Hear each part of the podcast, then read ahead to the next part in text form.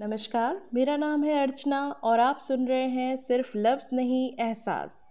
जिसमें आप सुन सकेंगे मेरी लिखी कुछ कविताएँ व कहानियाँ, जो जीवन की उन तमाम भावनाओं को समेटे हुए है, जिस पे हम सब की ज़िंदगी टिकी हुई है। जैसे, प्यार, दोस्ती रूटना मनाना, हार जीत, आदि आदि। इनके अलावा हम करेंगे कुछ बातें ज़िंदगी और उनसे जुड़े रिश्तों के बारे में। मेरी कविताएँ या कहानियाँ ज़िंदगी के इन्हीं रंगों को आपस में पिरोकर एक सकारात्मक रूप देते हुए लिखी गई हैं, जिनसे मैं समझती हूँ उन बहुत से लोगों को आगे बढ़ने की प्रेरणा मिलेगी, जो ज़िंदगी के किसी पड़ाव पर ठहर गए हैं, टूट या बिखर गए हैं।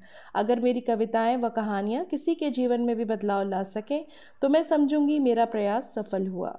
आप मेरी रचनाओं को मेरी website W W W dot Archana की रचना डॉट कॉम पर भी पढ़ सकते हैं। धन्यवाद।